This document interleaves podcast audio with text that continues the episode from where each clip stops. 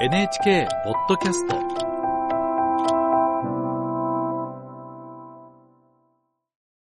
イギリスの北アイルランドで今月起きた大きな変化について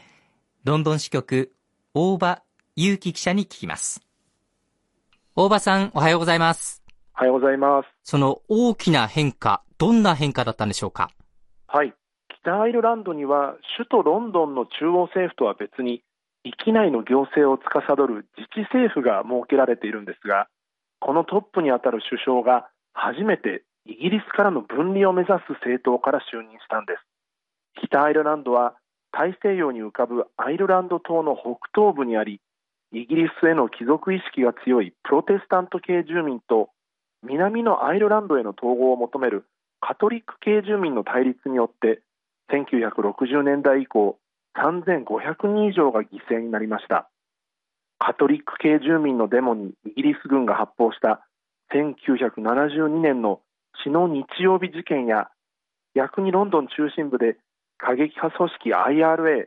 アイルランド共和軍が爆弾テロを仕掛けるなどテレビで最も放送された紛争とも言われました。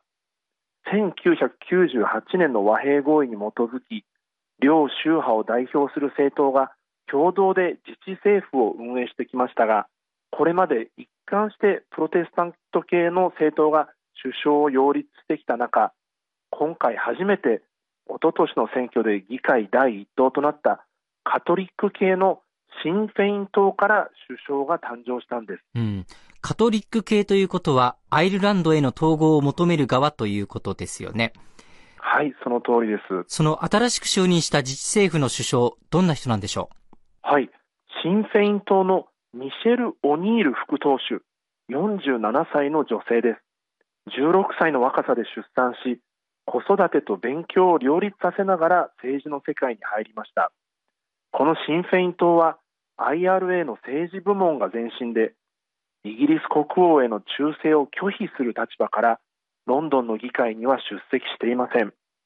オニール首相も IRA のメンバーだった父親が服役したり、いとこがイギリス軍に殺害されたりしていますが、今月3日の就任挨拶では、我々は出身や理想の違いにかかわらず、将来を共に築いていけると信じていると述べ、対立の歴史を乗り越えるべきだと強調しました。はい。オニール首相、将来を共に築いていけるということですが、その方向性というかやり方としては、イギリスからの離脱目指すんでしょうか？はい。オニール首相は今月8日の会見で、この10年間はチャンスだ。人々は将来について決めることになるだろうと述べ、アイルランド統一の賛否を問う住民投票を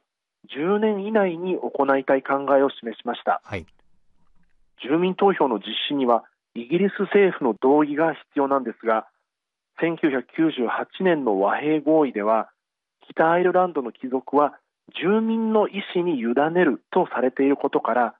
オニール首相はイギリス政府に地元の民意を尊重するよう求めています。はい。また、南側のアイルランドでも住民投票の実施が必要なことから、シン・フェイン党は最大野党となっているアイルランド側でも統一への機運を高めたいとしています。うん。もし仮に住民投票が行われた場合、北アイルランドの人たちは離脱、つまりアイルランドへの統合を選ぶんでしょうか？いや、そうとは言い切れないんです。はい。北アイルランドでかつて少数派だったアイルランドの統一を志向するカトリック系住民はですね、現在ではプロテスタント系の人口を上回り多数派となっているんですけれども、すべてのカトリック系住民がイギリスからの離脱を選ぶとは限りません。はい。え同じイギリスの北部スコットランドで10年前に行われた独立を問う住民投票では反対派が上回り、その背景には独立した場合の経済的な不安などがあったと指摘されています。また、北アイルランドは2020年のイギリスによる EU= ヨーロッパ連合からの離脱後も特例として陸続きのアイルランドとの間で人や物の自由な往来が認められているためイギリスと EU の双方の市場へのアクセスを生かしたいわば特区のような地域として経済発展を目指すべきだという意見もあります対立の歴史に終止符を打った和平合意から四半世紀